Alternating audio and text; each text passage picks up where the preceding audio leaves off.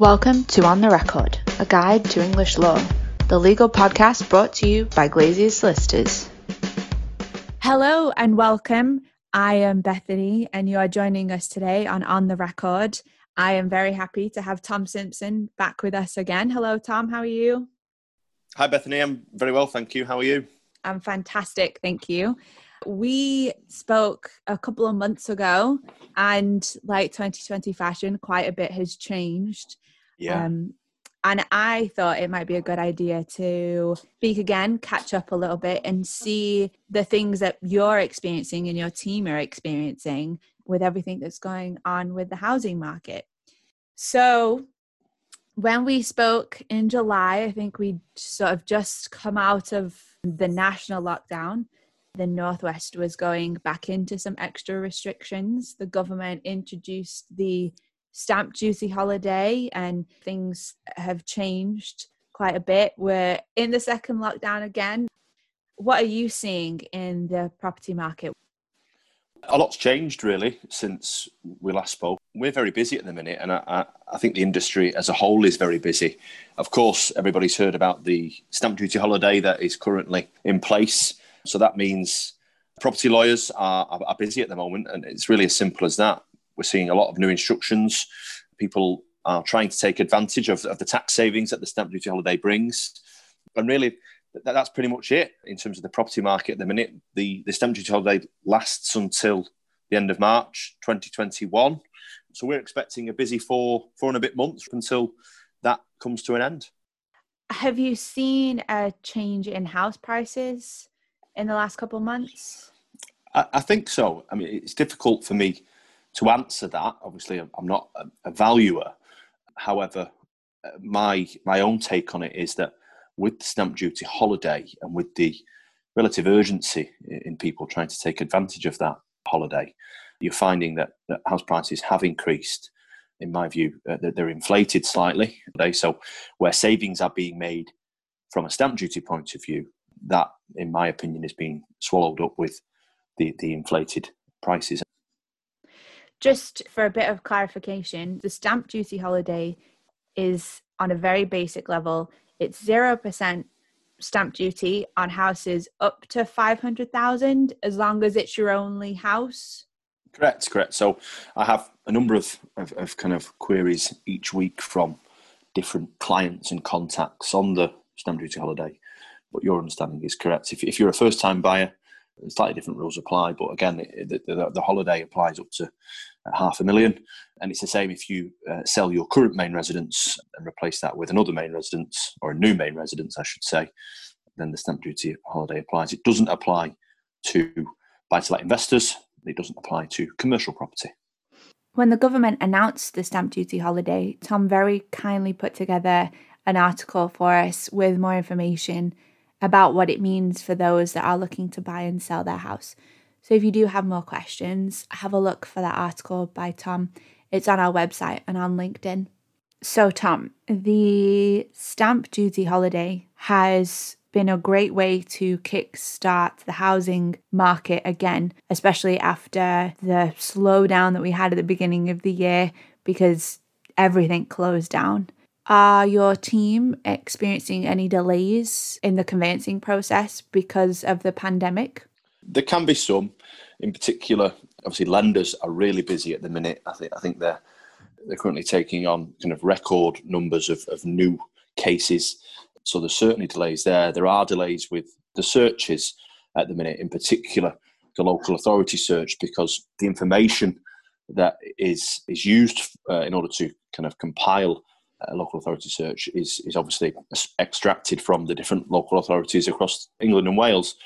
And I know some local authorities have dealt with the pandemic better than others. I know of some local authorities that are taking in excess of 20 working days to produce a report or at least provide the information for a report. So there are certainly delays on that front.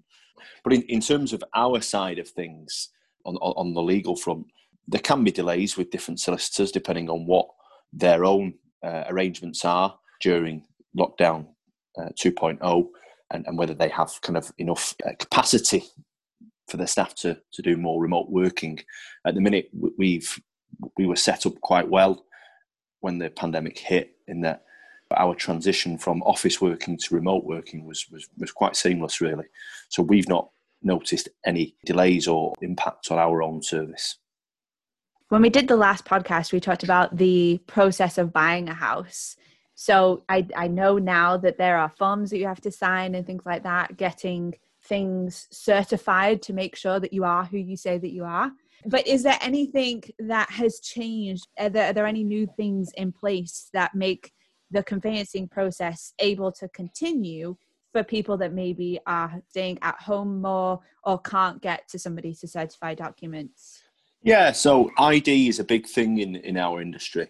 We have kind of different technology we can use and to help us certifying ID and, and doing kind of ID checks. So that's something, I mean, that's been around for a while.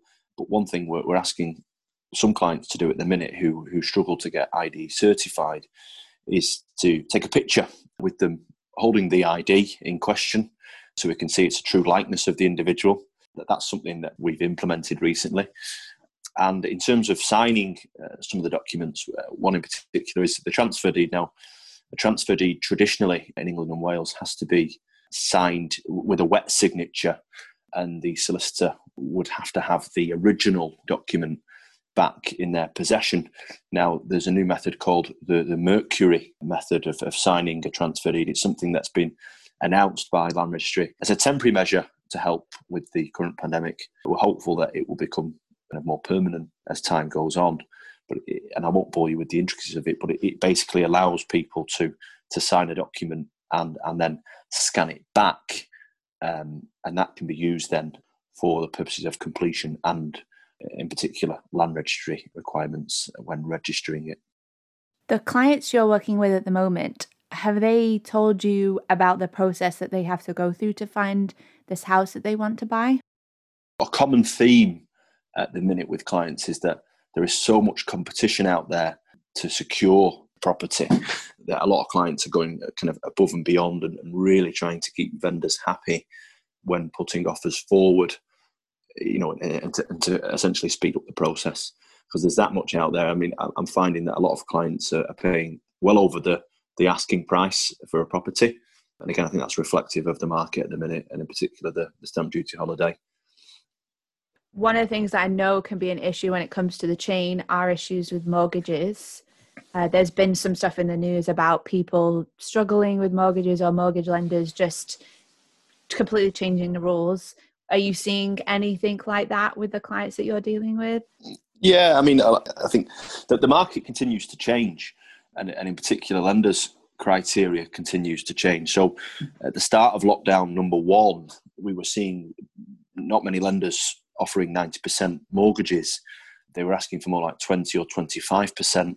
That's changed slightly. There's now uh, more lenders offering uh, a 90% product but again, it can change quite quickly. And, and certainly as, as we approach Christmas now, and then in the new year with the with the stamp duty holiday looking to, to end, we might see further changes from the lenders and, and their and their lending criteria. Last question from me is just are there any tips or bits of advice that you might give to somebody that maybe is thinking of trying to purchase a property before the stamp duty ends uh, yeah, it's it's really just to be organised as always, and and I think if they're looking to do it, then do it sooner rather than later. We're anticipating a very busy uh, new year, and in particular March will be busy because we're going to have many many clients trying to push through their purchases so that they can take advantage of the of the stamp duty holiday.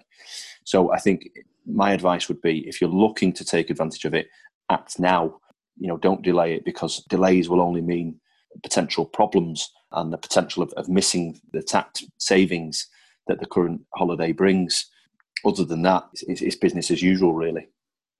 Do I understand it correctly in that you have to have completely finished the transaction prior to the end of the stamp this stamp duty holiday for it to count? So if if the process is going through, but maybe you don't complete by the 31st of March, you don't get that stamp duty holiday. Is that correct? That's correct. Uh, you have to have completed the transaction on or before the 31st of March 2021. Right. Well, thank you, Tom. It was very nice having you on the podcast again. Hopefully, we'll see you soon. You tell us a bit more how everything went after the stamp duty holiday is finished. Thank you very much. Thank you for having me.